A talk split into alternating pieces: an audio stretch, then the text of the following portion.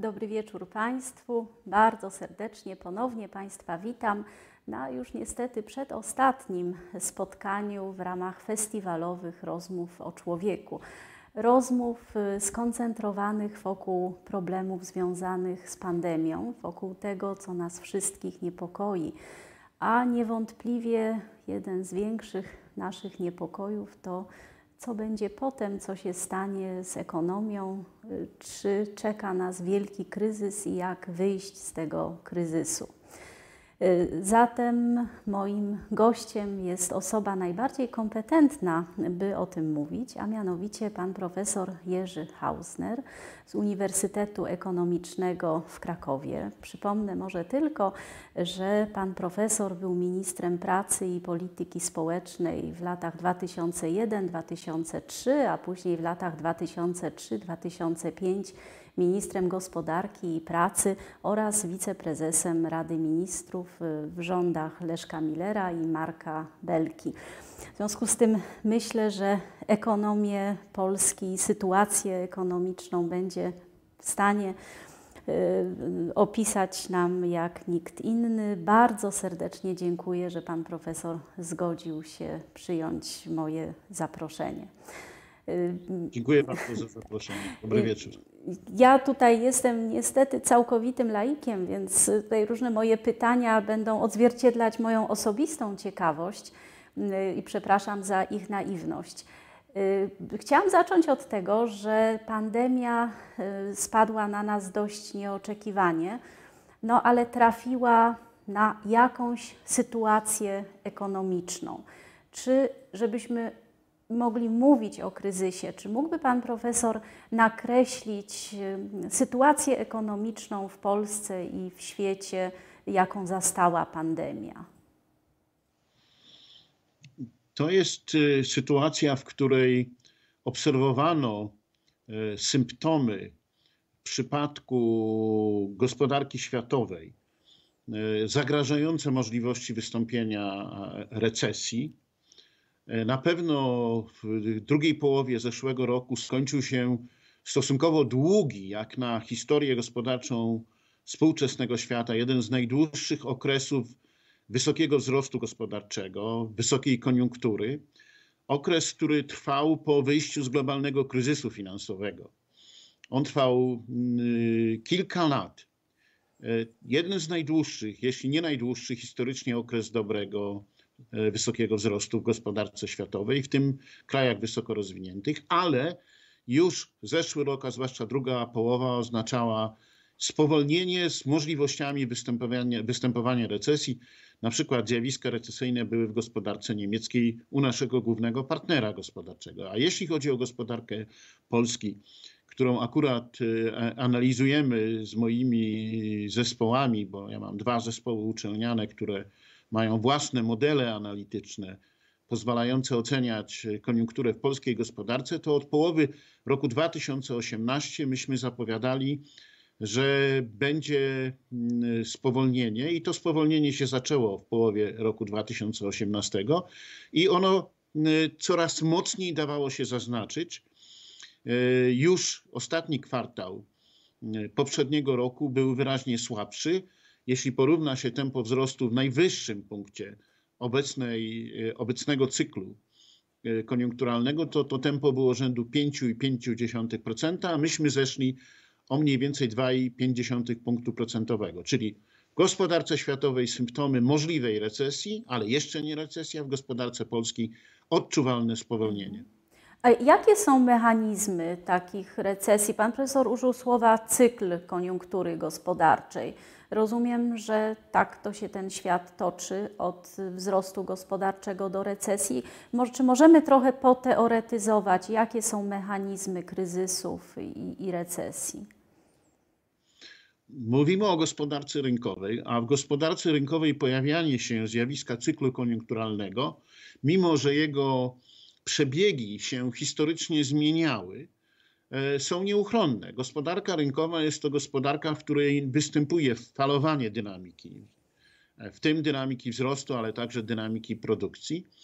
I e, w przypadku danego kraju w zależności od tego, jak on bardzo jest otwarty na gospodarkę światową, oprócz czynników wewnętrznych, które kształtują tą koniunkturę, pojawiają się także czynniki zewnętrzne. Polska gospodarka jest gospodarką otwartą, jest gospodarką, której udział w wymianie światowej powoli rośnie. My nie jesteśmy oczywiście e, jakoś e, bardzo mocni w tym odniesieniu, ale jednak e, wyraźnie nasza gospodarka zyskiwała międzynarodową konkurencyjność, a w związku z tym nasz udział powoli, ale wyraźnie rósł.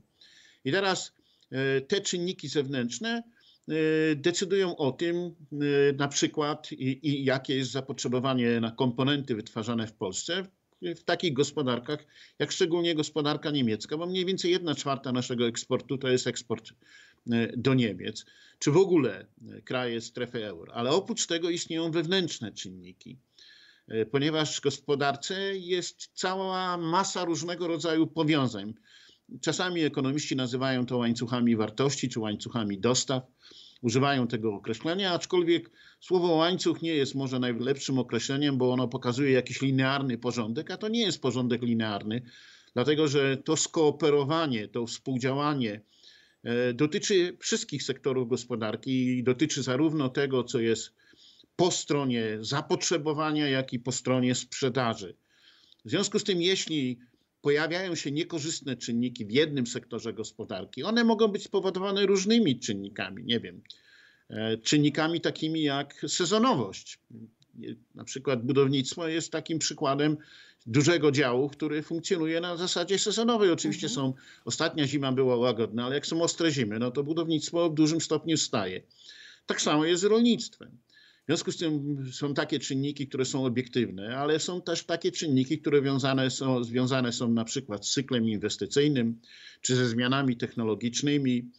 Y, I gospodarka się w jakiś sposób do tego dostosowuje. My to mierzymy, my potrafimy to ocenić. Mhm. I w związku z tym określamy mniej więcej, kiedy może się pojawić na zasadzie budowania prognoz. To są modele ekonometryczne, które pozwalają nam przypuszczać, przy czym y, te modele, którymi się posługujemy, one są oparte o dane pochodzące z realnego, y, z realnej gospodarki. Natomiast patrząc na to, jaki jest układ tych danych, my możemy powiedzieć, co się będzie pojawiało i na ogół w krótkim okresie te prognozy, które są przygotowywane przez fachowe zespoły, są prognozami y, dobrymi. To znaczy one z dużym prawdopodobieństwem pokazują to, co się może zdarzyć. Są też specyficzne metody badania koniunktury, na przykład wskaźniki e, wyprzedzające koniunktury, częściowo oparte o analizę twardych danych, a częściowo o przewidywania menedżerów różnych firm. Więc są różne techniki badań ekonomicznych, które pozwalają nam prognozować e, e, koniunkturę. I polska gospodarka ma swój wewnętrzny cykl. I występuje w naszej gospodarce również okresowe spowolnienia, jeśli dodatkowo dochodzą czynniki zewnętrzne, no to oczywiście e, te zjawiska osłabienia koniunktury są silniejsze. Jeśli nie, no to one też mają swoją amplitudę, swoje wahania. Mhm. Czyli o ile dobrze zrozumiałam, y, pandemia trafiła na taki moment, że y, było spowolnienie światowej gospodarki, a w Polsce to spowolnienie było na tyle większe, że można było już prognozować recesję.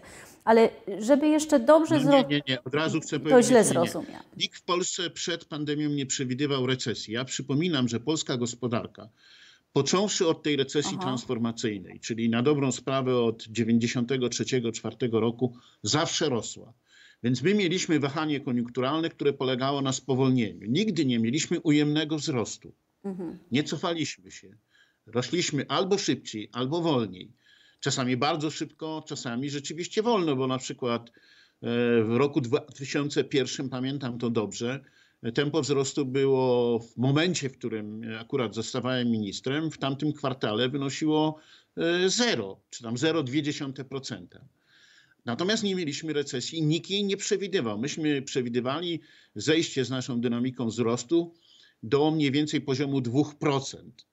E, I jednocześnie później przewidywaliśmy już w roku 2021 ponowne wejście na ścieżkę silniejszego wzrostu. Mhm. Natomiast to, że będziemy mieli recesję, co już jest, co jest faktem. No przypominam, że GUS podał, iż produkcja przemysłowa w Polsce spadła o jedną czwartą w kwietniu. O jedną czwartą w stosunku do kwietnia zeszłego roku. To to jest efekt reakcji administracyjnej na pojawienie się epidemii. Gdyby nie było tej epidemii, polska gospodarka weszłaby bardzo mocno odczuwalną fazę spowolnienia, ale nie byłoby ale nie recesji. Mhm. A mogę jeszcze, zanim przejdziemy do epidemii, zapytać o taką y, sprawę, bo y, nam dość mocno kojarzy się jakiś taki większy kryzys z rokiem 2008, y, kiedy mówiło się o kryzysie na świecie.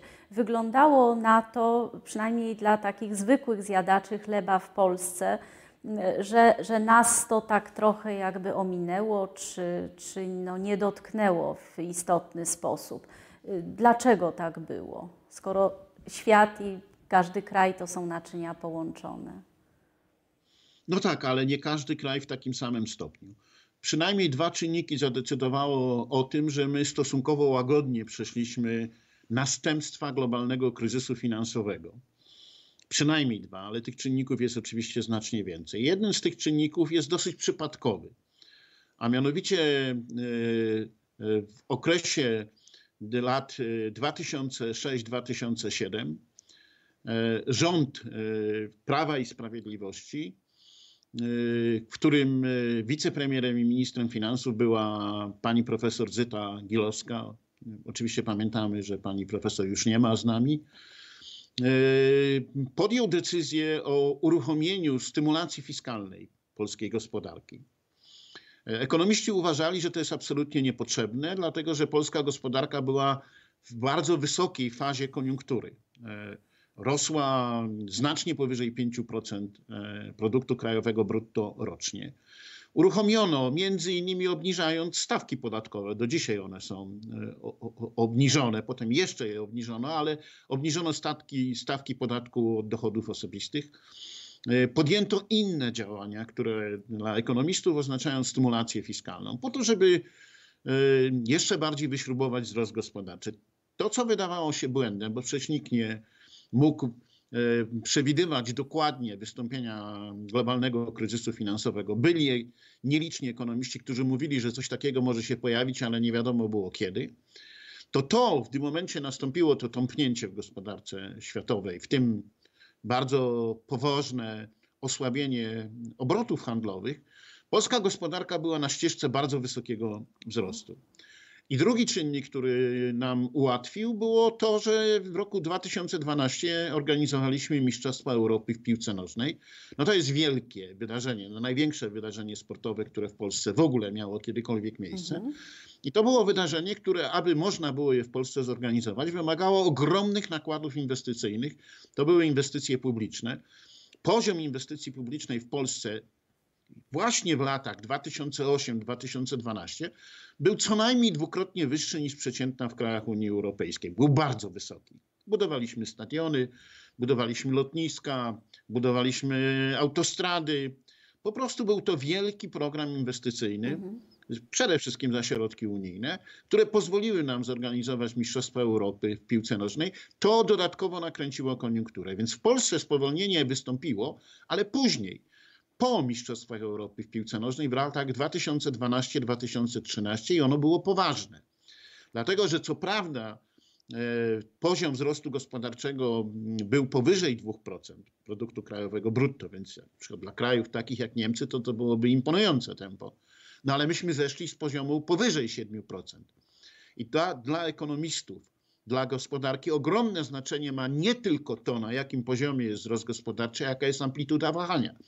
Jeśli to spowolnienie jest głębokie, to pojawia się szereg negatywnych konsekwencji e, w gospodarowaniu i także w finansach publicznych. I te konsekwencje bardzo poważnie wystąpiły. Myśmy naprawdę odbudowali wzrost dopiero w roku 2014 i od tego momentu do roku 2018 mieliśmy bardzo wysoką dynamikę wzrostu. Mhm. Potem ona zaczęła bardzo powoli mhm. spowalniać. E, natomiast e, to nie jest tak, że u nas nie wystąpiło w ogóle konsekwencje globalnego kryzysu, ale przeszliśmy to bardzo, bardzo łagodnie, przynajmniej z tych dwóch powodów.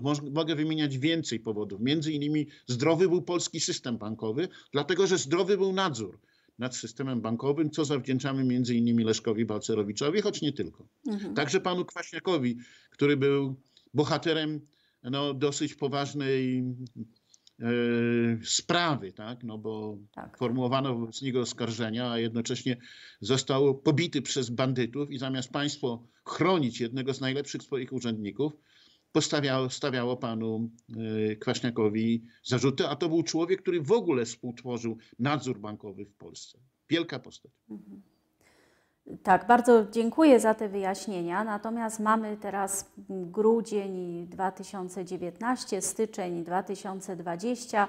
Y, zaczyna się pojawiać wirus w Chinach, y, coś się dzieje w Chinach, Chiny się zamykają. Gdybyśmy pofantazjowali, y, że ten wirus się nie rozprzestrzenia, że zostaje w tych Chinach, jakby z konsekwencjami dla gospodarki chińskiej.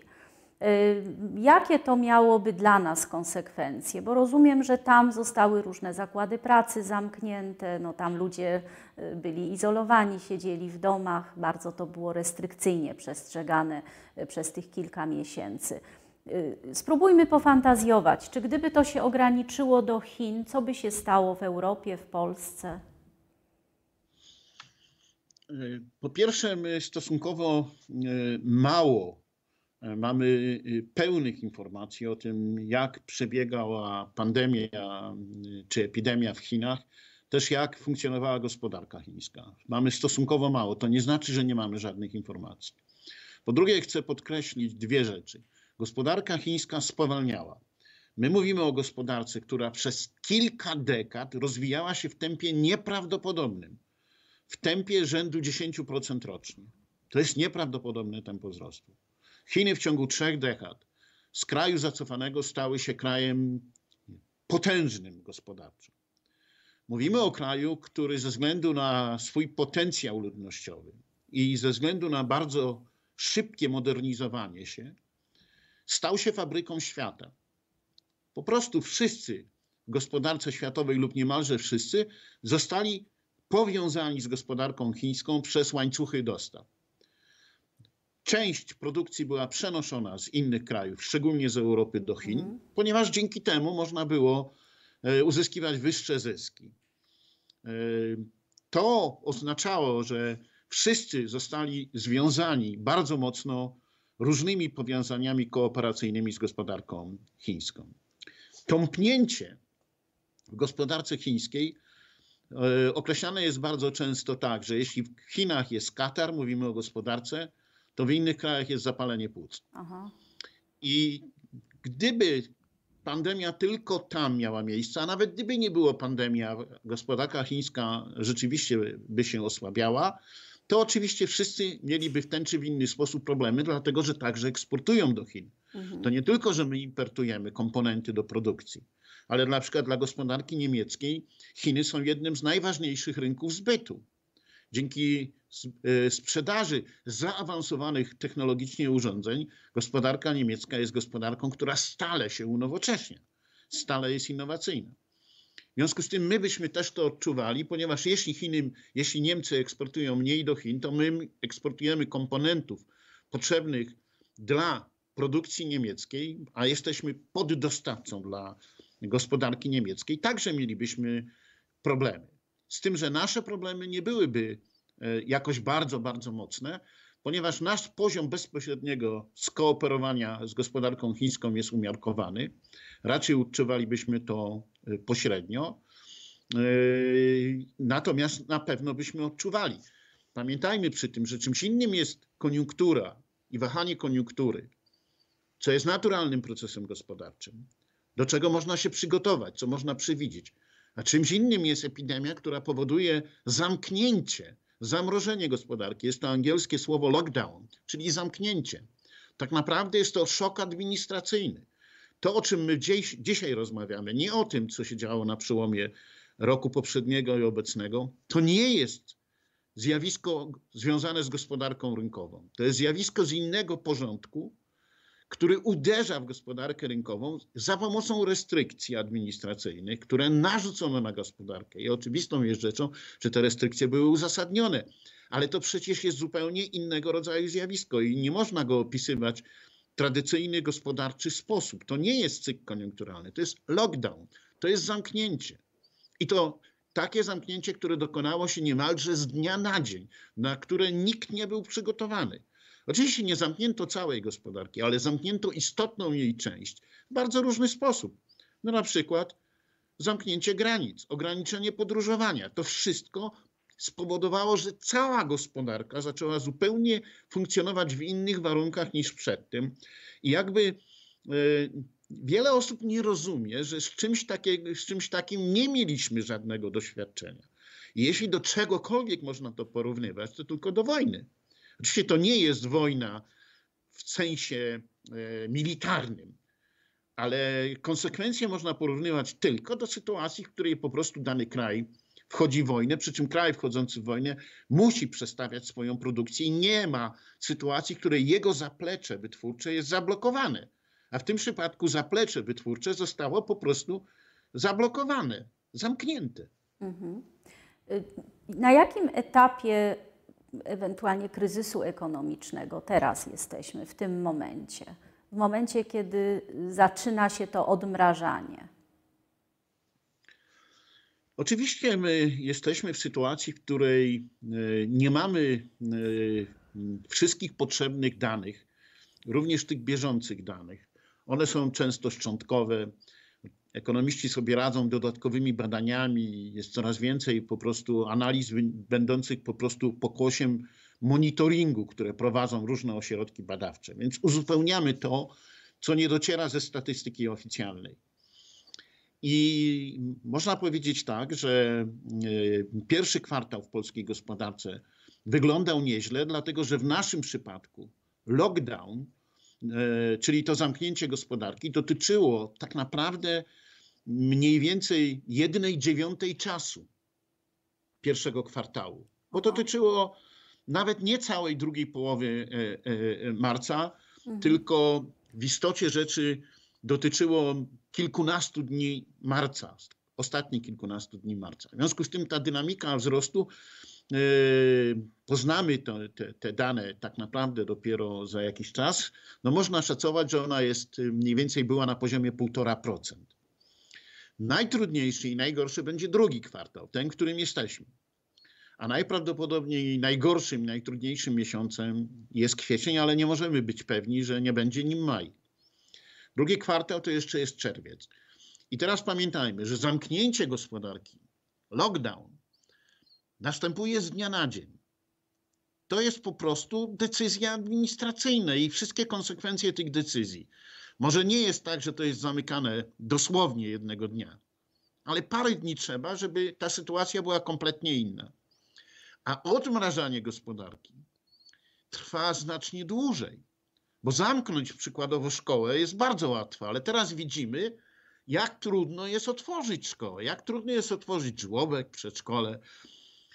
Zakład fryzjerski jest stosunkowo łatwo otworzyć. Ale jeśli jest zamknięta restauracja, jest już o wiele trudniej. A jeśli jest e, duży zakład wytwórczy, na przykład widzimy teraz problemy z uruchamianiem wydobycia w kopalniach, tak? one nie były zamknięte. Przeciwnie, one po prostu wydobywały węgiel, ale nagle jak się pojawiły te zagrożenia, no to tam wprowadzono różnego rodzaju dodatkowe restrykcje. Więc ten proces potrwa. Jaka będzie osłabienie polskiej gospodarki w tym e, drugim kwartale? No więc jeśli e, w tej chwili można coś szacować, no to niewątpliwie drugi kwartał będzie zejściem głębokim.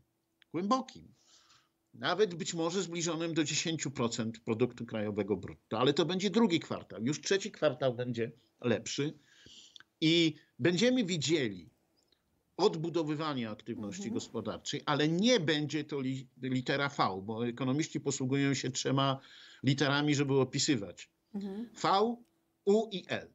W związku z tym V to jest sytuacja, kiedy gwałtownie coś spada i gwałtownie Aha. natychmiast odbija. Jeśli szok mija, i tak się dzieje w momencie, kiedy to jest szok związany z jednym czynnikiem. Litera U pokazuje, że następuje spadek, potem następuje wypłaszczenie i ponowny wzrost, a litera L, że następuje spadek, ale nie wracamy do poziomu, który mieliśmy poprzednio. Mhm. Większość ekonomistów uważa, że w Polsce będziemy mieli krzywą dynamiki wzrostu zbliżoną do litery U. Te szacunki, które my przedstawialiśmy, a mm, w kończącym się tygodniu przedstawiliśmy nasze najnowsze prognozy Ministerstwu Rozwoju, które prognozy, które powstają właśnie na mojej uczelni, kieruję takim zespołem, który te prognozy przedstawia. Przewidujemy płytką i relatywnie krótkotrwałą e, recesję w polskiej gospodarce, ale na podstawie tego, co możemy dzisiaj powiedzieć, i to jest scenariusz prawdopodobny. Ale nie wolno posługiwać się dzisiaj jednym scenariuszem. W związku z tym też mówimy o tym, że może się pojawić scenariusz pesymistyczny, scenariusz czarny i mówimy, co może spowodować taki scenariusz, na przykład pojawienie się drugiej fali epidemii. My tego nie wiemy. No właśnie o to chciałam zapytać, że straszą, że w jesieni będzie druga fala. Czy to by oznaczało z powrotem lockdown? Y, Czy może nauczono się, że trzeba jakoś inaczej? Czy w ogóle da się jakoś inaczej? E, Oczywiście są kraje, które próbowały uniknąć e, tego lockdownu, tego zamknięcia, i na ogół te kraje, które nie uczyniły tego, no, problematycznym e, przypadkiem jest Szwecja. Ale jest coraz więcej krytycznych opinii na temat modelu szwedzkiego. Ale te kraje, które próbowały tego uniknąć, Stany Zjednoczone, Wielka Brytania. Wielka Brytania, tak? a Brazylia w szczególności, bo to jest skrajny przypadek, no one ponoszą jeszcze większe straty niż te kraje, które wprowadziły restrykcje. W związku z tym oczywistą jest rzeczą, że prawdopodobnie restrykcje, które byłyby ponownie wprowadzane, nie będą tak drastyczne. I one będą bardziej dostosowane do sytuacji, no ale nie należy wykluczać, że jeśli nawet one byłyby punktowe, selektywne, to będą. Mhm. To będą. Mówiąc inaczej, lepiej się do tego przygotujemy, zdobędziemy pewne doświadczenie, będziemy działać mniej, bardziej detalicznie, mniej hurtowo, ale będziemy musieli działać, czyli wprowadzając ponowne ograniczenia, co będzie rzutowało na to, że e, ta, to odbudowywanie aktywności gospodarczej mm, nie będzie miało takiego kształtu, który dzisiaj przewidujemy jako najbardziej prawdopodobny. Może być wtedy właśnie ta litera L, bardzo wolno idąca i w znacznie dłuższym okresie czasu e, w górę. Tutaj nie tylko zresztą ten czynnik epidemiczny może mieć znaczenie, tu mogą się pojawić inne e, czynniki. Na No, przykład susza? Susza jest jednym z elementów, który może mieć e, znaczenie, ale ona ma znaczenie nie dla całej gospodarki, żeby było jasne. Ona może na przykład spowodować w konsekwencji wyraźny wzrost cen Żywności, a być może nawet braki z żywnością. Więc to będzie miało negatywne oddziaływanie, ale nie, nie będzie miało jakiegoś bardzo mocnego oddziaływania w skali całej gospodarki. Ona może mieć dla poszczególnych grup, dla poszczególnych producentów, niektórych sektorów gospodarki, ale na przykład właśnie pojawienie się mocniejszej recesji w krajach Europy Zachodniej. E, My już mamy sytuację, której wiemy, że bardzo poważne problemy będzie miała gospodarka włoska i hiszpańskie. To są, hiszpańska. To są dwie duże gospodarki unijne. To nie jest Grecja i Portugalia. To są potężne gospodarki. I oczywiście dzisiaj przywódcy europejscy, między innymi Angela Merkel i prezydent Macron, zastanawiają się nad uruchamianiem takich programów, o których nie dyskutowali po globalnym kryzysie finansowym, w ogóle nie brali ich pod uwagę. Dlaczego? Również dlatego, że to dotyczy tak dużych gospodarek, a tamte gospodarki przecież przeżyły bardzo długi okres głębokiego załamania ich działalności gospodarczej. W związku z tym, jeśli to by się rozlało na całą Europę, jeśli uderzyłoby rykoszetem mocniej w gospodarkę francuską czy niemiecką, to oczywiście my także dodatkowo ucierpimy. Są także te czynniki, które są związane z polityką gospodarczą naszą, ze zjawiskami, które występują w naszej gospodarce. Yy, Czasami na styku yy, z gospodarką międzynarodową, światową, a czasami po prostu czynniki wewnętrzne. Jest ich bardzo, bardzo dużo. Ja musiałbym wchodzić w techniczną rozmowę, żeby je szczegółowo przedstawiać. Więc tych niewiadomych, zarówno yy, związanych z czynnikami zewnętrznymi, jak i czynnikami wewnętrznymi jest bardzo dużo. My mówimy o scenariuszu prawdopodobnym i on jest optymistyczny, no ale Aha. też pamiętajmy, że za tym optymistycznym scenariuszem kryją się bardzo różne sytuacje sektorowe. Są sektory, które na tym wszystkim zyskują. Na, Na przykład, e, część transportu, oczywiście cały sektor IT, No tak. przemysł farmaceutyczny. To ci ludzie po prostu wyraźnie poprawią swoją pozycję rynkową. Tak? Natomiast jednocześnie są sektory, które zostały głęboko ugodzone i dotknięte tak mocno, że najprawdopodobniej nie zostaną e, odbudowane w postaci, w której istniały. Są grupy społeczne, które bardzo mocno zostaną dotknięte, wręcz zubożeją skrajnie, a to oznacza mniejszy na przykład popyt. Mhm. E, W związku z tym pytanie brzmi, a jaki ma być czynnik e, odbudowywania wzrostu polskiej gospodarki, jeśli nie będzie nim przez pewien czas konsumpcja krajowa, która była głównym czynnikiem naszego wzrostu? Tak? W związku z tym oczywiście są dwa takie czynniki: inwestycje sektora prywatnego i eksport. Mhm. I to są dwa czynniki, o których ekonomiści apelują, czy zwracają się do rządu. Zwróćcie uwagę w tej chwili na to. Więc na przykład pytanie, czy my mamy wspierać protekcyjną politykę, własną protekcyjną polityką, czy też mówić o otwartym handlu i wspólnym rynku europejskim, domagać się równych warunków konkurencji na rynku europejskim, co jest dla polskiej gospodarki lepsze. Oczywiście, że większość ekonomistów uważa, że otwarta gospodarka, a nie e, protekcyjne postępowanie. Że dla nas ogromną szansą jest właśnie to, że my, mając płytszą recensję, mając większą potencjał własnej przedsiębiorczości i mając silny sektor wytwórczy, mamy większe szanse w otwartej gospodarce. Więc nie powinniśmy wspierać polityki protekcyjnej. Tak? Mhm. To jest jeden z tych czynników. Dwa, naszym wielkim problemem jest bardzo niski poziom inwestycji przedsiębiorstw, szczególnie sektora prywatnego. I oczywiście dzisiaj rząd mówi o inwestycjach publicznych. Na przykład o, o, o, o wielkich inwestycjach typu centralny port komunikacyjny. A ekonomiści mówią, nam jest, jest potrzebne takie inwestowanie w sektorze prywatnym, które będzie modernizowało naszą gospodarkę, przestawiało między innymi na nowoczesne technologie cyfrowe, które będzie nas wprowadzało do gospodarki cyfrowej w znacznie większym stopniu niż było to dotychczas, bo wszyscy pójdą w tym kierunku. Więc my musimy być bardzo, bardzo innowacyjni, również dlatego, że będziemy mieli poważne problemy po pewnym, pewnym momencie, bo teraz mamy wzrost bezrobocia, ale w pewnym momencie zacznie nam brakować znowu zasobów pracy. I nie jest pewne, że ci wszyscy Ukraińcy i Białorusini, którzy u nas pracowali, bez których w ogóle w Polsce nie byłoby usług, tak, gastronomii i tak dalej, że oni w takiej ilości, a więc półtora miliona ludzi do nas wrócą. Nie jest to wcale pewne, ponieważ siły pr pracy będzie brakowało także w Niemczech i w wielu innych krajach. Mhm. Rozumiem.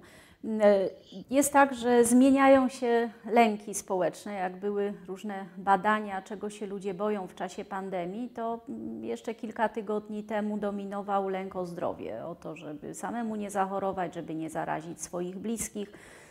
Natomiast teraz zdecydowanie pierwsze miejsce przyjmuje ten lęk o sytuację ekonomiczną. I oczywiście ja sama jako psychiatra spotykam się z osobami, które przychodzą do mnie w swoim psychicznym kryzysie spowodowanym tym, że na przykład stracili miejsce pracy, musieli zwolnić ludzi, stracili dochody.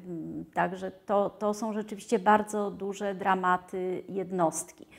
Natomiast to, co pan profesor mówi o spowolnieniu gospodarki, o recesji teraz w dobie pandemii, to tak dla każdego z nas, dla takiego właśnie człowieka jak ja, jak przeciętny zjadacz chleba, co to oznacza?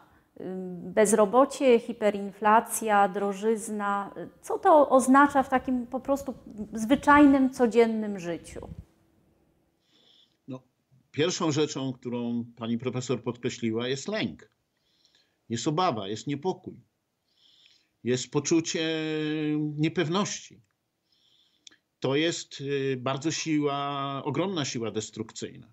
A przecież jeśli mamy przezwyciężyć to, z czym mamy do czynienia w każdej dziedzinie, to nam jest potrzebna wiara, nadzieja, przekonanie o własnej zdolności do radzenia sobie z tymi problemami. Nam jest potrzebna energia, Mhm. nam jest potrzebna aktywność, komunikacja wzajemna, wspomaganie, solidarność.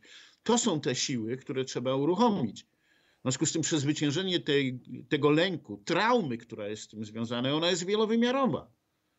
Ona jest wielowymiarowa, a jednocześnie bardzo często pogłębiana przez faktyczne, nie tylko przez wyobrażone zagrożenie, ale przez faktyczne zagrożenie, którego doznajemy. To tym bardziej ten proces pogłębia.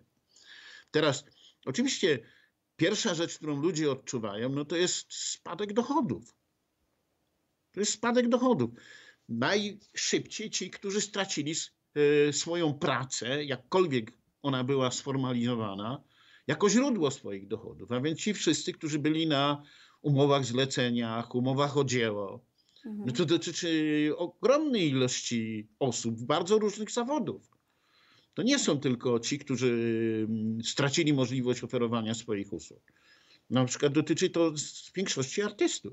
No tak, artyści są w bardzo trudnej twórców. sytuacji. Tak. I to są duże grupy społeczne, które nagle, gwałtownie straciły całkowicie źródło swoich dochodów. Drugim czynnikiem jest to, że mamy do czynienia z wyraźnym wzrostem cen. I tak w Polsce mieliśmy w pierwszym kwartale tego roku relatywnie wysoką inflację, bo inflacja w, w styczniu i lutym była rzędu 4,5%. Ona była wysoka. Przypominam, że cel inflacyjny, który zobowiązuje do działania Radę Polityki Pieniężnej i Narodowy Bank Polski, to jest 2,5%. To jest ta inflacja, którą my uważamy za normalną, naturalną, e, powiedzmy potrzebną.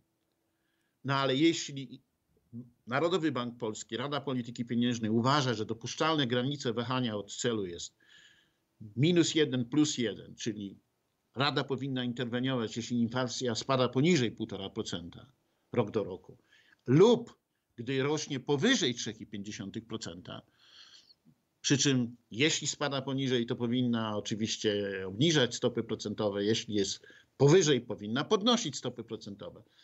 To Rada Polityki Pieniężnej nie, generalnie nie reagowała, a w okresie pandemii, mimo wysokiej, relatywnie wysokiej inflacji powyżej celu, obniżyła stopy procentowe, co jest dyskusyjne. Ja nie chcę powiedzieć, że to jest błąd, ale to jest co najmniej dyskusyjne. Dlatego, że to będzie pogłębiało zjawiska inflacyjne. A dlaczego I była teraz- wysoka infla- inflacja, stosunkowo wysoka inflacja jeszcze przed pandemią? O tym, jaki jest poziom inflacji, decyduje kilka czynników, przy czym częściowo te czynniki to są czynniki e, zewnętrzne, częściowo są to czynniki wewnętrzne. Proszę pamiętać, że inflację mierzymy rok do roku.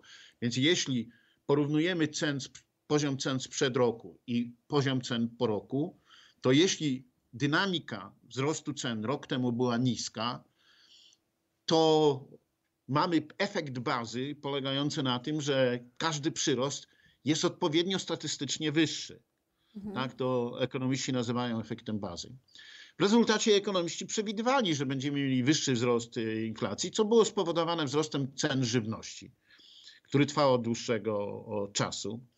Także i wzrostem cen energii elektrycznej i wzrostem innych nośników energii elektrycznej. Te zjawiska występowały po części za sprawą sytuacji w polskiej gospodarce, no między innymi za sprawą nieefektywnego górnictwa węglowego, za sprawą pogorszenia warunków y, w elektrowniach obciążonych wspomaganiem górnictwa węgla kamiennego i dominacją w ogóle tego, e, tego modelu naszej gospodarki energetycznej opartego o, węgiel e, i, i kamienny, i brunatny. I to wszystko spowodowało, że inflacja była, aczkolwiek oczywiście ekonomiści przewidywali, że ona będzie przejściowo znacznie wyżej celu. Natomiast później ona będzie schodziła pobliże celu i generalnie zakładaliśmy, że w tym roku ona będzie wynosiła blisko górnej granicy celu, a w przyszłym roku powinna jeszcze zejść. I w związku z tym e, dyskusje polegały na tym, jak Rada powinna reagować rok wcześniej, ponieważ tak naprawdę, jeśli chcemy przeciwdziałać zjawiskom inflacyjnym lub deflacyjnym, to musimy to działać z znacznym wyprzedzeniem. Ta polityka się nazywa w takim technicznym języku e, forward looking, to znaczy, że my musimy prognozować i działać z wyprzedzeniem po prostu po to, żeby studzić oczekiwania inflacyjne. Tutaj też ogromne znaczenie mają, ma to, że mieliśmy ogromne wydatki e, socjalne, mhm. stymulację gospodarki za pomocą wydatków. To oznacza wzrost konsumpcji. Jeśli ludzie mają większą, większą siłę nabywczą, no to oczywiście producenci podnoszą ceny. Jeśli jest większy popyt, to rosną ceny, mhm. a ten popyt konsumpcyjny był stymulowany. On pozwalał utrzymywać gospodarkę na wysokim poziomie wzrostu, ale za cenę właśnie rosnącej inflacji.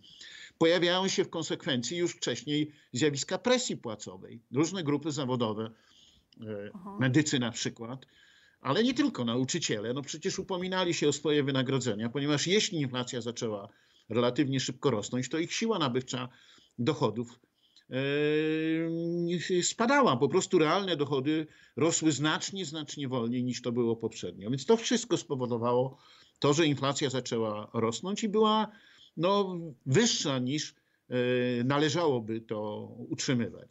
Mhm. No ale teraz pojawiły się nowe czynniki. No Dlatego, że z jednej strony wskaźnik inflacji liczony przez GUS spada, tylko powiedzmy sobie, e, w tej chwili mamy kompletne załamanie przemysłu odzieżowego. Ludzie po prostu przestali kupować odzież, no bo zamknięci w domach i zagrożeni y, z różnych powodów, no, koncentrowali się na zaspokajaniu podstawowych potrzeb i kupowaniu tych artykułów. Ale te artykuły, które właśnie w tej chwili konsumują, ich ceny zaczęły rosnąć. No między innymi ceny całej żywności, ceny artykułów sanitarnych i innych artykułów pierwszej potrzeby. Mhm.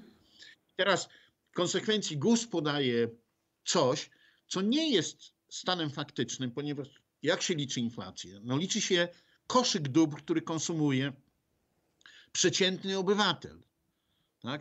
Po prostu analizowane są koszyki dóbr. I to są rzeczywiście badania y, zwyczajów konsumentów. I ten koszyk dóbr jest ustalany gdzieś na początku roku, i teraz ceny analizuje się w stosunku do określonego koszyka dóbr. No ale jeśli ludzie, mamy zanotowane niższe ceny niższe ceny odzieży, a ludzie nie kupują odzieży. Natomiast na przykład no, o, ceny w, w, transporcie, ceny w komunikacji spadły. No i co z tego, skoro ludzie tego nie konsumują? Natomiast konsumują innego rodzaju dobra, więc odczuwalna e, inflacja jest dużo wyższa. Chcę przy tym powiedzieć, że za chwilę zobaczymy rzeczywiście zmniejszenie się inflacji, dlatego że jeśli następuje recesja, to i ceny zaczynają spadać. Mhm. Więc przez jakiś czas to zostanie wygaszone. Ale jeśli będziemy odbudowywać gospodarkę, im szybciej będziemy ją odbudowywać, to ceny zaczną gwałtownie rosnąć. Jak ludzie zaczną kupować odzież, to ceny będą rosnąć. Proszę zobaczyć, co się dzieje w tej chwili z cenami usług fryzjerskich. No tak. One zostały gwałtownie pod... We Włoszech, które znacznie wcześniej rozpoczęły e, ten proces odmrażania gospodarki, teraz widać, jak wszystko zaczęło rosnąć. Po prostu ci, którzy chcą utrzymać gospodarkę, e, swoją aktywność, nawet jeśli ograniczyli jej skalę, żeby ją utrzymać, muszą podnosić ceny. W związku z tym ten problem inflacji będzie jednym z poważniejszych problemów, który z nami nam będzie towarzyszył przez dłuższy okres czasu. A to jest, inflacja jest jak ogień. Bardzo łatwo ją, go rozniecić, a bardzo trudno go zdławić. W związku z tym tu trzeba być bardzo, bardzo ostrożnym. Ja często używam tego określenia, że inflacja jest najbardziej brutalnym podatkiem nakładaną, nakładanym przez nieudolną władzę na najsłabszych.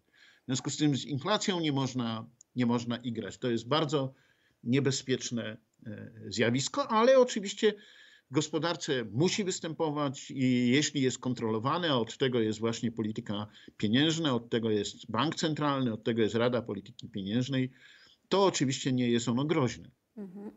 Y, a co z formą pracy? Czy to będzie miało jakiś wpływ na gospodarkę? Co mam na myśli? Y, w dużej mierze nauczyliśmy się pracować zdalnie, pracować online.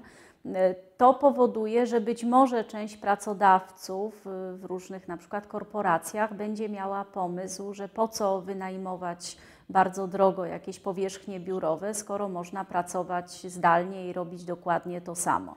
Ale znowu patrząc tak y, po ludzku i psychologicznie, y, praca jest efektywna, bo jeszcze dodatkowo odgrywa inną rolę, nie tylko wykonywania konkretnych zadań, ale też pewnego rodzaju interakcji międzyludzkich, spotkania towarzyskiego itd. Tak Czy przewiduje pan profesor właśnie zmianę formy wykonywania pracy i czy to może mieć wpływ taki bardziej globalny na gospodarkę? Tutaj chyba dwa problemy warto poruszyć. No najpierw to jest problem pracy zdalnej. No okazuje się, że w bardzo wielu przypadkach potrafiliśmy się przestawić na pracę mhm. zdalną. I okazuje się, że można w wielu różnych zawodach przynajmniej pewną część naszych ról zawodowych wykonywać w taki sposób. No, ja, ja sobie wyobrażam, że telemedycyna się upowszechni. Nie wyobrażam sobie, że akurat to, czym pani się zajmuje, może być e, robione zdalnie, ale. Chociaż myśmy wiele... cały czas przyjmowali pacjentów właśnie zdalnie i właśnie tak przez Skype'a rozmawialiśmy z nimi. I teraz tak, błogosławiłam wprowadzenie e-recept i e-dokumentacji, także. No ale na dłuższą metę to nie gra ale w bardzo wielu przypadkach konsultacje lekarskie e, po prostu będą się odbywały zdalnie. Telemedycyna będzie się rozwijała, tak? No ale e, weźmy sobie pracę nauczycieli akademickich, tak? Ja mm, wszystkie moje wykłady od e, połowy marca przygotowuję zdalnie. I one są przygotowane i okazuje się, że można to robić. Czy ja w przyszłości chciałbym tak wykład prowadzić? Niekoniecznie. Ale jednocześnie, gdyby mi powiedziano, ale część wykładów powinna być robiona w taki sposób, a część e, w tradycyjnej postaci, no to ja się bardzo łatwo do tego dostosuję i wydaje mi się, że to jest racjonalne. Że to jest racjonalne rozwiązanie. To znaczy, że e, moi studenci e, powinni mieć prawo wyboru, czy chcą ten wykład odbierać zdalnie, czy chcą y, nim uczestniczyć. Inną sprawą jest, czy tradycyjny model półtora godzinnego wykładu akademickiego w ogóle ma we współczesnym świecie sens. Mam tutaj dużą wątpliwość, no ale nie ja ustalam reguły gry, tylko władze uczelni, więc robię te półtora godzinne wykłady, z których nie tylko one są w streamingu, ale później można je otworzyć, zobaczyć i tak dalej. E, teraz sobie wyobrażam, że część nauczycieli ze swoimi uczniami będzie się kontaktowało zdalnie. Natomiast na pewno nie jest tak, że nauka w szkołach będzie w całości zdalna.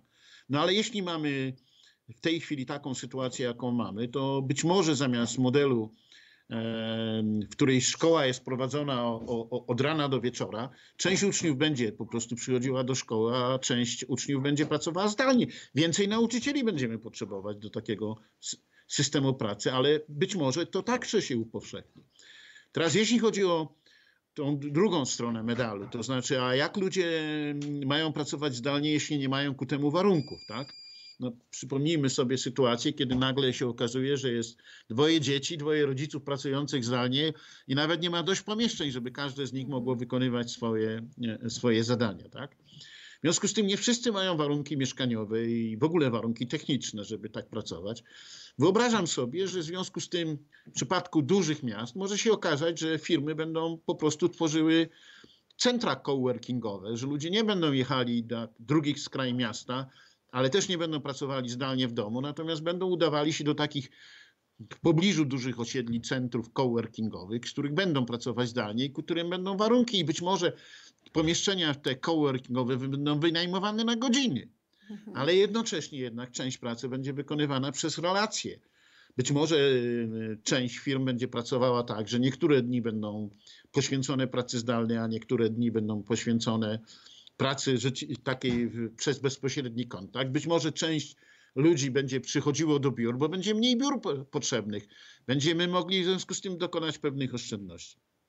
Nie wrócimy do poprzedniego modelu w całości. Nowy model będzie modelem mieszanym, mhm. choć oczywiście w różnych sektorach to będzie różnie wyglądało. Tego doświadczenia mm, się nie cofnie, co zresztą jest w ogóle ogólną tendencją związaną z cyfryzacją gospodarki. Ale jest drugi problem, którym wspomniałem, a mianowicie, czy te wzorce zatrudnienia, elastycznego zatrudnienia, a więc umowy zlecenia, umowy o dzieło, czy model freelancerów, w niektórych y, grupach młodego pokolenia, w niektórych przypadkach, to już jest dominujący wzór y, aktywności zawodowej. Tak? Ja się nie wiążę żadną umową, ja po prostu oferuję usługi.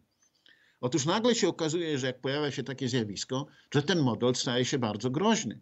Oczywiście dzisiaj artyści, bo jest dyskutowana ustawa o uprawnieniach zawodowego artysty i o nowych formach ubezpieczenia. E, I oczywiście trzeba pamiętać, że większość artystów wykonuje wolny zawód i w związku z tym dochody są e, bardzo płynne. No, sprzedaję obraz, no to mam, zarabiam, ale jak pracuję nad tym obrazem, no to, to, to muszę coś opłacić. Tak? W związku z tym w niektórych przypadkach y, to wykonywanie wolnego zawodu się otrzyma, natomiast bardzo wiele osób po tym doświadczeniu jednak będzie chciało utrzymywać jakiś rodzaj zabezpieczenia e, swojego, swojej pracy. Może to nie będzie tradycyjny etat, może będą to rozwiązania mieszane i ja uważam, że ustawodawstwo pracy będzie musiało być dostosowane do tych okoliczności i o, o ile w czasie pandemii my potrzebujemy pewnej elastyczności po to, żeby po prostu przejść ten okres załamania i kryzysu, to potem będziemy potrzebowali naprawdę przemyślanego, nowoczesnego ustawodawstwa pracy, które będzie chroniło stosunek pracy. Może nie tak jak kiedyś, może nie na zasadzie etatu, ale na zasadzie jednak ochrony ochrony pracy, bo inaczej po prostu będziemy narażani na tego rodzaju szoki i nie będziemy mieli odporności. W związku z tym to doświadczenie, które jest doświadczeniem indywidualnym, ale też doświadczeniem grupowym i doświadczeniem wspólnotowym, musi nas skłonić do refleksji, że ten model pracy prekaryjnej, marnie opłacanej, przy braku ubezpieczenia jest nie do utrzymania, no bo teraz oczywiście wszyscy zwracają się do państwa, i państwo powinno to wszystko finansować, no ale to oznacza, że będzie opodatkować wyżej tych, którzy, e, którzy pracują i to nie jest rozsądna polityka. No właśnie, a propos działań państwa, jak pan profesor ocenia y, te ustawy związane z tą tarczą y, dla przedsiębiorców czy tarczą antykryzysową? To jest bardzo oczywiście złożona sprawa. Przypominam, że mamy coraz kolejną inicjatywę na realizowanie tych przepisów.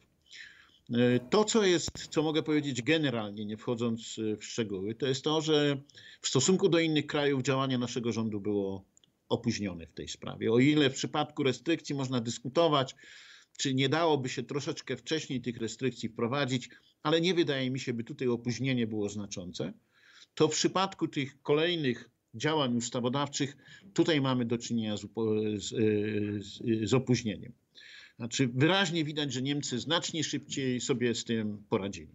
Po drugie, że bardzo często te rozwiązania zostały niepotrzebnie zbiurokratyzowane i skomplikowane. I w związku z tym są trudno wdrażane.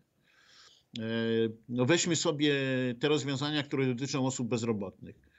W tej chwili jest coraz więcej osób, które rejestrują się w powiatowych urzędach pracy, ale powiatowe urzędy pracy nie są przygotowane. Przede wszystkim nie ma tam wystarczającej kadry i nie zwiększono tej kadry. Przypominam zresztą, że jednym z problemów tego lockdownu było to, że nie tylko zamknięto zakłady wytwórcze czy usługowe, ale zamknięto większość po prostu urzędów. No tak. Jak zamknięto większość urzędów, to także zablokowano różne działania administracyjne. Tak? Ja nie będę wymieniał nazwiska profesora, którego prosił mnie o pomoc, ponieważ złożył wniosek w odpowiednim czasie i z wyprzedzeniem, no oczywiście nie przewidywał pandemii, o to, żeby pracująca u niego Ukrainka, opiekująca się członkami jego rodziny, którzy są osobami absolutnie uzależnionymi od takiej pomocy, miała przedłużony okres legalnego zatrudnienia i wiedział o tym telefonicznie, że wniosek jego został zaaprobowany i podpisany przez wojewodę, ale nie miał kto wydać tego wniosku. Nie miał kto tego wniosku wydać. Tak? Więc takich sytuacji, mhm. gdzie leg formalnie, legalnie wszystko jest na papierze i w ustawach i w przepisach, tylko że nie można z tego skorzystać, jest cała masa takich przypadków. Znam inny przypadek, kiedy ktoś nie zapłacił kwoty 19 zł w terminie ZUS-owi, zapłacił tę kwotę później i ma dowód wpłaty, ale urzędniczka ZUS-u mówi, ja bardzo przepraszam, ale w mojej ewidencji tego nie ma. A dlaczego nie ma w ewidencji? No bo wiadomo, że my operujemy papierami i z papierów przenosimy do systemu elektronicznego, bo przecież to nie jesteśmy administracją ucyfrowioną. Więc w związku z tym, jeśli wiele ludzi nie pracowało, to dokumentów nie przenoszono, w systemie tego nie mam, no to w związku z tym, kto, komu należała się kwota 5 tysięcy złotych i dla niego ona była absolutnie życiową potrzebą, Nie otrzymuje tej kwoty z powodu tego z 19 zł. Ja, takich przypadków można mnożyć. Po prostu jest ich masa. E, jedna rzecz to przygotowanie ustaw i przeprowadzenie ich przed parlament, a druga sprawa to jak one są rzeczywiście w naszej praktyce e, stosowane. Więc e, tutaj rodzi się cała masa wątpliwości. Wątpliwości też dotyczą takich kwestii jak na przykład jakie będą konsekwencje, że w przypadku dużych przedsiębiorstw i tak zwanej problemów płynności, tę płynność ma zapewnić E, agenda, która nazywa się Polski Fundusz Rozwoju, która nie jest częścią sektora finansów publicznych. Ekonomiści podkreślają, że może się okazać, że czytelność finansów publicznych w Polsce zostanie ograniczona. Dlaczego prezes Polskiego Funduszu Rozwoju ma być osobą ważniejszą dla finansów publicznych niż minister finansów, który ponosi konstytucyjną odpowiedzialność? Więc takich pytań, które ekonomiści mnożą, ja zresztą chcę podkreślić, że systematycznie zespoły eksperckie, z którymi ja współpracuję i które poprosiłem o współpracę, formują alerty e, w ośmiu dziedzinach, w tym związane z polityką gospodarczą, z tym z funkcjonowaniem z biznesu, funkcjonowaniem samorządu, edukacją. My co, co tydzień wytwarzamy jako ekspercki alert, to jest pro bono, w którym mówimy, co w danej dziedzinie należałoby teraz robić. I bardzo często te ostrzeżenia, które w alercie formujemy, to są krótkie bardzo dokumenty, mhm. które mają sygnalizować i pokazują, jak dany problem roz, rozwiązywać. One są po prostu lekceważone. Wielokrotnie podkreślaliśmy, jak trudne będzie na przykład odmrażanie i że trzeba to odmrażanie przygotować.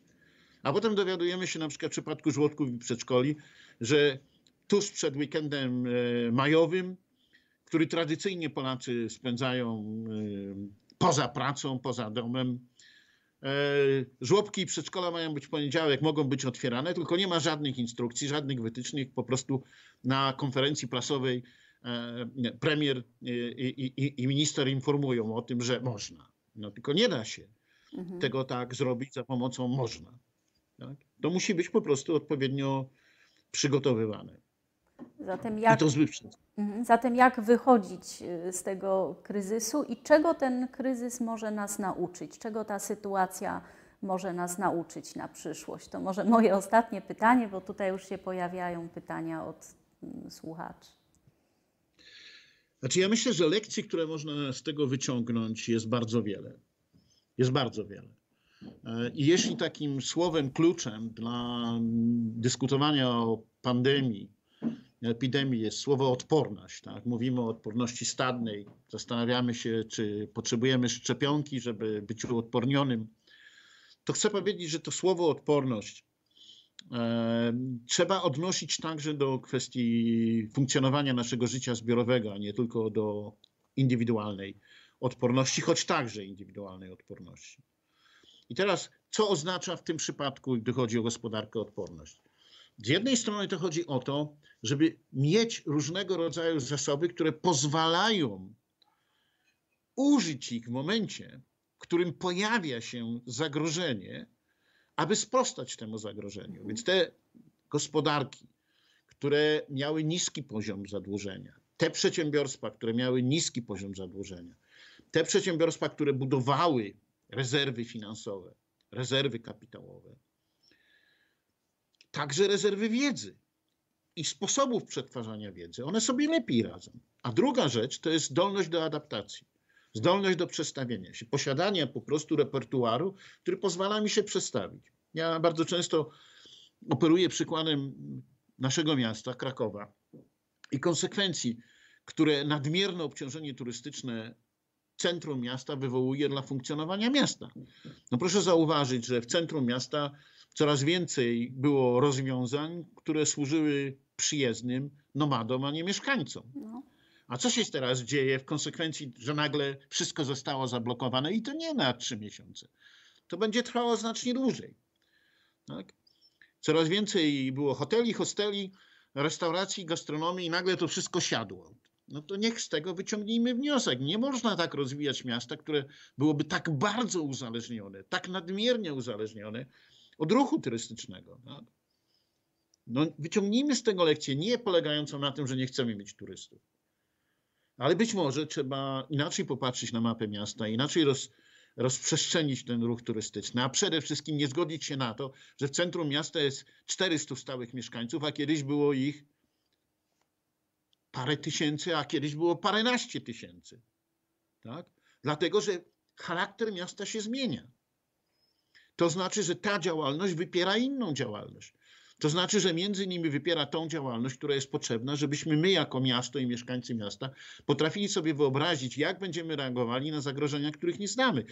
Jak będziemy budowali naszą zdolność do reakcji, odporność. Nie tylko przez zabezpieczanie się, ale także przez zdolności adaptacyjne. A więc w związku z wszystkie siły e, mentalne e, mieszkańców tego miasta powinny być użyte, by zastanowić się, jak Kraków ma się rozwijać po tym doświadczeniu, które jest mocnym uderzeniem dla finansów miasta, mocnym uderzeniem dla nas wszystkich. Ale to dotyczy uniwersytetów, szkoły, teatru, szpitala. No przecież ta lekcja będzie potężną lekcją do tego, jak mhm. należy organizować nowocześnie szpital, jak budować jego rezerwy materiałowe. Czy te rezerwy mają być w każdym szpitalu, czy centralnie, czy może regionalnie. To jest cała masa rzeczy do przerobienia. Ja często mówię swoim współpracownikom i studentom, słuchajcie, jesteśmy w wirtualu, ale wrócimy do realu. To pytanie, z czym wrócimy do realu? Właśnie teraz trzeba wykonać tą pracę, która teraz się musi zacząć, żebyśmy byli przy następnym jakimś rodzaju globalnego zagrożenia, które wystąpi, to nie ulega wątpliwości. Lepiej do tego przygotowani, Le mhm. byli bardziej odpornymi. Tę lekcję i każdy musi przerobić, sam dla siebie i razem z innymi. Mhm. Myślę, że oddamy teraz głos naszym słuchaczom, bo tutaj pojawiają się pytania. Y, pytanie bardzo praktyczne. W co warto inwestować w czasie recesji i w co w pierwszym okresie wzrostu po recesji? Ja wszystkim odpowiadam, że przede wszystkim trzeba inwestować w swoje kompetencje. Że to jest najbardziej wartościowa część kapitału. Oczywiście ja jestem bardzo często pytany e, przez różnych ludzi i nie odpowiadam na te pytanie, bo ja nie inwestuję w tym znaczeniu. Tak? Ja nie jestem człowiekiem, który prowadzi działalność gospodarczą. I w związku z tym nie potrafię odpowiedzieć, co naprawdę warto zrobić. A zresztą, gdybym wypowiadał takie opinie, to mógłbym bardziej zaszkodzić niż e, pomóc. Są ludzie, którzy, mam znajomego przyjaciela, który kupił elewator zbożowy. Mm, okay. Więc ci, którzy myślą sobie, że będzie dla nas problemem żywność, mają pewnie rację. Natomiast nie każdego stać na kupienie elewatora zbożowego. W związku z tym mam wrażenie, że zamiast myśleć o tym, e, co zrobić e, z jakimiś wolnymi środkami, najlepiej pomyśleć o tym, w jaki sposób zbudować i rozwinąć a swoje kompetencje i kto jest nam potrzebny, żeby w oparciu o te kompetencje mógł, e, móc wspólnie i aktywnie działać. Tak? W każdym rodzaju działalności. Kto dla nas będzie w istocie rzeczy niezbędnym partnerem do działania w tym okresie wzrostowym. Mhm. Jest pytanie, po części Pan Profesor o tym mówił, ale konkretnie pytanie dotyczy konsekwencji dla rynku pracy, ale też dla rynku nieruchomości i warszawskiej giełdy. Znaczy, jeśli chodzi o warszawską giełdę, to ona od dawna przeżywa głębokie załamanie. Ogromnie głębokie załamanie. To załamanie nie jest związane z ostatnim okresem, to trwa już e, wiele, wiele lat. E, I nie sądzę, by e, można było traktować giełdę warszawską jako istotny, bardzo ważny. On jest niezbędny instrument rynku kapitałowego, ale jako instrument jakoś szczególnie ważny. Tak? Więc nie sądzę, żeby to było jakieś bardzo istotne aktualnie pytanie. Zresztą tuż przed całym e, tym okresem pandemii giełdy przeżywały ogromne turbulencje, a w pierwszym okresie tej pandemii ci, którzy inwestowali, stracili ogromne pieniądze. E, częściowo je odbudowali, giełdy pewnie będą się wahały w górę, w dół ale to jest loteria, to jest kasyno. To nie jest ta część gospodarki, której należałoby się koncentrować. Oczywiście ja nie zniechęcam tych, którzy chcą graczami giełdowymi, ale nie potrafię im poradzić. Nie jestem graczem mhm. giełdowym. nie kupuję, nie sprzedaję, nie interesuje mnie to tak bardzo. Pojawia się kilka pytań. W tym pytaniu to też było zawarte, ale później też następne osoby pytają Aha, e, o rynek mieszkaniowy. Tak, o rynek mieszkaniowy. jeśli Czy będą istotne ceny, e, zmiany w cenach mieszkań i, i właśnie jak to się będzie rozwijać. Jeśli chodzi o, o, o, o, o nieruchomości, no z całą pewnością e, ten rynek będzie musiał ulec zmianie, dlatego że w, w Polsce zbudowaliśmy ogromną, ogromne powierzchnie biurowe. E, Te powierzchnie biurowe zresztą w ostatnim okresie gwałtownie rosły, również dlatego, że były bardzo dobrą lokatą kapitału. Jak polska gospodarka rosła, napływał kapitał zagraniczny, to wydawało się to na jedną z najbardziej bezpiecznych lokat e, kapitałowych. Natomiast przechodzenie na model pracy mieszanej, zdalnej i stacjonarnej, moim zdaniem spowoduje mniejsze zapotrzebowanie na tego rodzaju powierzchnię biurową. W związku z tym na ry- rynek nieruchomości biurowych tego rodzaju będzie mm, musiał się przestawić i będzie przez dłuższy czas e, znajdował nowy e, sposób e, reagowania na zjawiska. Natomiast mm, jeśli chodzi o rynek mieszkaniowy, no to on gwałtownie rósł, dlatego że rosły bardzo długim okresie czasu dochody. I w pewnym momencie, gdy zaczęła rosnąć inflacja, a zaczęła ona rosnąć już w zeszłym roku, aż doszła do tego poziomu 4, powyżej 4% w st- w styczniu i lutym, ludzie szukali bezpiecznych lokat i wydawało się, że lokaty, lokatem jakim jest po prostu mieszkanie, także w oparciu o kredyt hipoteczny, były najbardziej bezpiecznymi. Ceny mieszkań gwałtownie rosły w wielkich miastach i wi- wielu ekonomistów obawiało się, że dochodzimy do, tworzymy nową bańkę na aktywach y, na rynku kapitałowym związanym z budownictwem mieszkaniowym. E, Natomiast w tej chwili to siadło. Znaczy ceny zaczęły spadać, ilość e, budowanych mieszkań i zezwoleń na mieszkanie gwałtownie spada. Także wrócimy w dłuższym okresie czasu do jakiegoś punktu, w którym byliśmy. I trudno komuś radzić, czy teraz warto kupować, czy sprzedawać, bo my nie wiemy, jak się ta sytuacja e, e, e, rozwinie, a mieszkań w Polsce niewątpliwie nadal brakuje. Natomiast mam wrażenie, że to doświadczenie, i to nie w tej chwili, tylko w dłuższym okresie czasu, uzmysłowi, że ten model budownictwa mieszkaniowego, który jest głównie mieszkaniami własnościowymi, nie jest modelem dostosowanym do poziomu dochodów naszego społeczeństwa. Ci młodzi ludzie, którzy za kredyt hipoteczny kupowali mieszkania, a teraz muszą obsługiwać, nawet jak będą mieli wakacje kredytowe, czyli przez pewien czas będą mogli nie płacić rat kredytu, a tylko odsetki, znajdą się w trudnej, zwłaszcza jeśli stracą pracę, w bardzo trudnej sytuacji. I już w tej chwili państwo, rząd powinien myśleć, co z tym zrobić, bo to będzie takie uderzenie w rynek mieszkaniowy, jak wtedy, gdy załamał się, kiedy podniósł się kurs e, franka szwajcarskiego, no bo bardzo wielu ludzi wybierało ten model kredytu hipotecznego, a państwo ich nie uchroniło.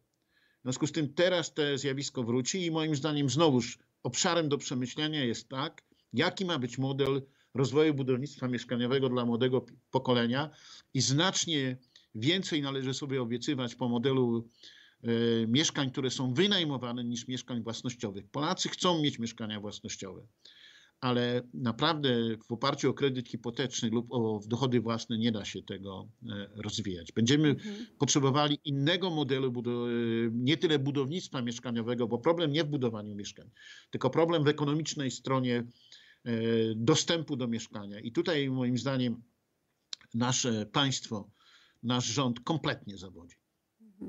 Jest tutaj pytanie o kryptowaluty takich jak y, Bitcoin. Y, Czy kryzys będzie miał y, wpływ na ich wartość jaki? Znaczy w tej chwili niewątpliwie zainteresowanie tymi kryptowalutami jest mniejsze, no bo mamy takie poważne turbulencje na rynkach, ale ten problem nie zniknie. On wróci. I oczywistą jest rzeczą, że prędzej czy później pojawi się pytania o współistnienie równoległych systemów walutowych, w tym systemów kontrolowanych przez banki centralne i władze państwowe i systemów niekontrolowanych. Jaką znaleźć relację pomiędzy tymi systemami, nazwijmy prywatnej e, emisji pieniądza i systemami publicznymi, kontrolowanymi? E, To jest bardzo trudne pytanie, które dotyczy największych państw i trudno akurat dyskutować o tym w polskim kontekście, bo to jest problem globalny. Chcę przy tym powiedzieć, że to jest także ucieczka od opodatkowania, więc w związku z tym to jest mechanizm, który osłabia państwa, ale państwa tego nie mogą zatrzymać. Będą musiały po prostu w pewnym momencie znaleźć jakiś rodzaj wyważenia pomiędzy dopuszczeniem takich systemów, ale jednak przy pewnych regulacyjnych ograniczeniach i systemów, które same będą kontrolowały i które będą musiały być bezpieczne, więc ludzie będą wybierali tak jak z giełdą. Chcesz grać na giełdzie, graj. Natomiast licz się z tym, że ryzyko jest większe i że możesz przegrać i nikt cię nie będzie ubezpieczał. Mhm. Ale jeśli nie chcesz grać na giełdzie, a chcesz mieć bezpieczną lokatę w systemie, który jest przez państwo częściowo gwarantowany, to twoje ryzyko jest niższe. Ludziom trzeba dawać wybór, ale jednocześnie tworzyć warunki do tego, żeby ten wybór był racjonalny. Mhm. To teraz ostatnie już pytanie. Ten kryzys 2008 roku przeszliśmy stosunkowo łagodnie i czy są jakieś przewidywania dla Polski w związku z kryzysem wywołanym przez COVID? Rozumiem z tego pytania, czy na tle Europy czy innych krajów świata przejdziemy ciężej, łagodniej? Czy będzie to katar, czy zapalenie płuc? Po pierwsze, chcę powiedzieć, że z całą pewnością będziemy mieli do czynienia z którą, sytuacją, z której nie mieliśmy do czynienia przez 30 lat. Większość E, przedsiębiorców. Większość firm nie przechodziła recesji. My po prostu nie mamy takiego doświadczenia. Ostatnia recesja jest z początku lat 90. W związku z tym, niezależnie od tego, jak długo trwała i głęboka będzie ta recesja, będzie bolesna. Będzie bolesna. Natomiast to, co ja jestem w stanie przewidywać i co wynika z prognoz przygotowywanych przez zespoły, z którymi ja współpracuję i co zostało przez nas upublicznione i także przekazane do Ministerstwa Rozwoju, jest takie, że najbardziej prawdopodobny scenariusz to jest scenariusz płyt, płytkiej i relatywnie krótkotrwałej recesji. Ale to jest scenariusz prawdopodobny. Mhm. A jednocześnie ten scenariusz jest opatrzony informacją, że mogą pojawić się czynniki, które doprowadzą do scenariusza czarnego i trzeba być na to także przynajmniej częściowo przygotowanym. W związku z tym ja jestem optymistą, bo generalnie jestem genetycznym optymistą ja uważam, że naj, najsilniejszą stroną polskiej gospodarki są przedsiębiorcy. Jest nasza aktywność, jest nasza energia, jest nasze młode pokolenie, są wysokie kompetencje Polaków i aspiracje, różne aspiracje nas. I ja uważam, że na tym trzeba polegać, na tym trzeba bazować. Trzeba zaufać biznesowi, zaufać przedsiębiorcom, pozwolić im działać, a nasza gospodarka wyjdzie z tego mhm. stosunkowo szybko. To może zakończmy tym optymistycznym akcentem. Bardzo, bardzo serdecznie panu profesorowi dziękuję za tę bardzo solidną lekcję ekonomii.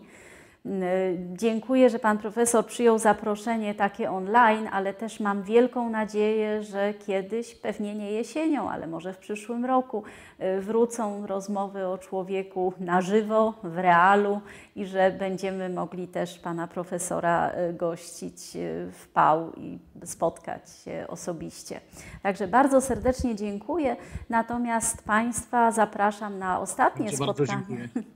Państwa zapraszam na ostatnie spotkanie. Jutro będzie to spotkanie y, z księdzem doktorem Jackiem Prusakiem i będziemy mówić o duchowości, o religii i właśnie o problemach z duchowością w, w czasie pandemii. Także do widzenia Państwu, do zobaczenia do jutra.